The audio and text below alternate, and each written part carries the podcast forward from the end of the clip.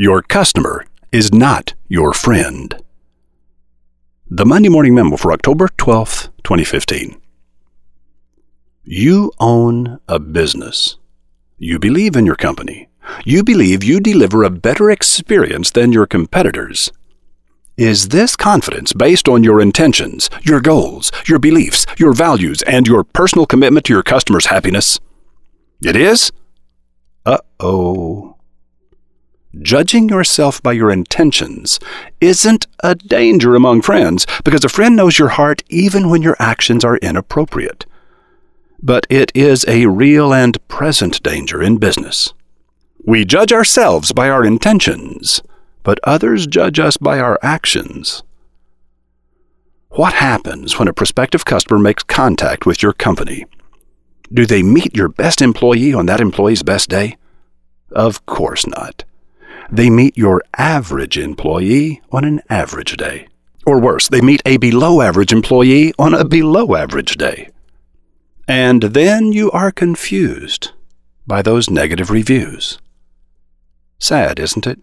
Your intentions and motivations and personal commitments never quite made it to the party.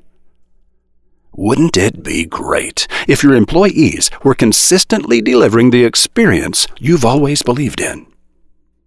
I want to help you make that happen.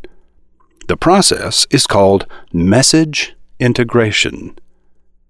The key is to take what's in your heart, your highest and brightest and best intentions, and bury those intentions deep in the hearts of your employees. Frances Frei, that most beloved of Harvard Business School professors, says You can't change a person's performance until you first change their beliefs. Simon Sinek, in the most popular of all TED Talks, says People don't buy what you do, they buy why you do it. And what you do simply proves what you believe. In fact, people will do the things that prove what they believe. Simon Sinek agrees with Frances Frei, and I agree with both of them. I'll bet you do too. Yet most of the people I've met who adored that Simon Sinek TED Talk did exactly the wrong thing at the end of those magical 18 minutes. They drew concentric circles, pointed to the middle one, and said, We've got to start with why. And each of these fine people walked away from that exercise with something that felt like a fuzzy and ambiguous, unique selling proposition. Or worse, a high toned mission statement filled with words like honesty, integrity, and value. Right now, I'm in the middle of making a video detailing how to implement the advice of Frances Frei and Simon Sinek. It's a delightfully simple and effective technique, and I've decided I want you to have it. I've also decided I don't want to be perceived as hanging onto the coattails of Frances Frei and Simon Sinek, so I'm not going to make my video public.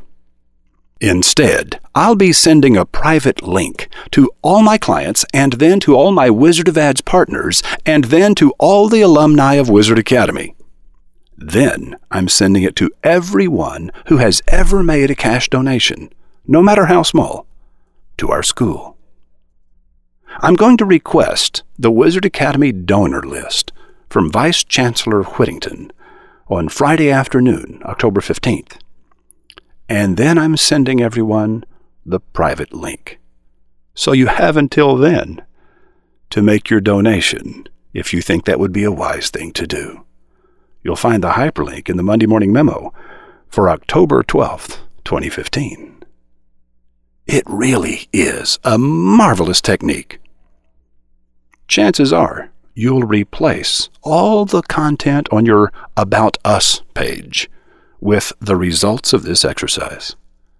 And that will be the smallest and least important of its uses.